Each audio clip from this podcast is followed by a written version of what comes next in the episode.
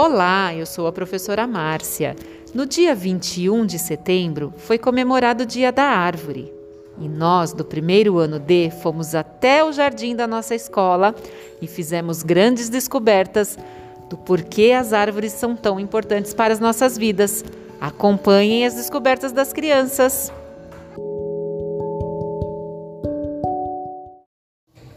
Oi, eu sou a Manuela. Oi, eu sou a Angie. Oi, eu sou o Gabriel Matrone. Oi, eu sou o Eduardo. Oi, eu sou o Tomás e hoje eu vou conversar com os meus amigos sobre as árvores.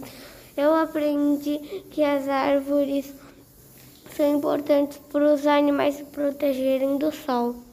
É, Tomás, também a gente pode se proteger do sol.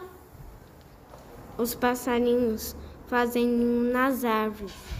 É, as árvores deixam crescer frutas. As árvores dão, dão frutas para os pássaros.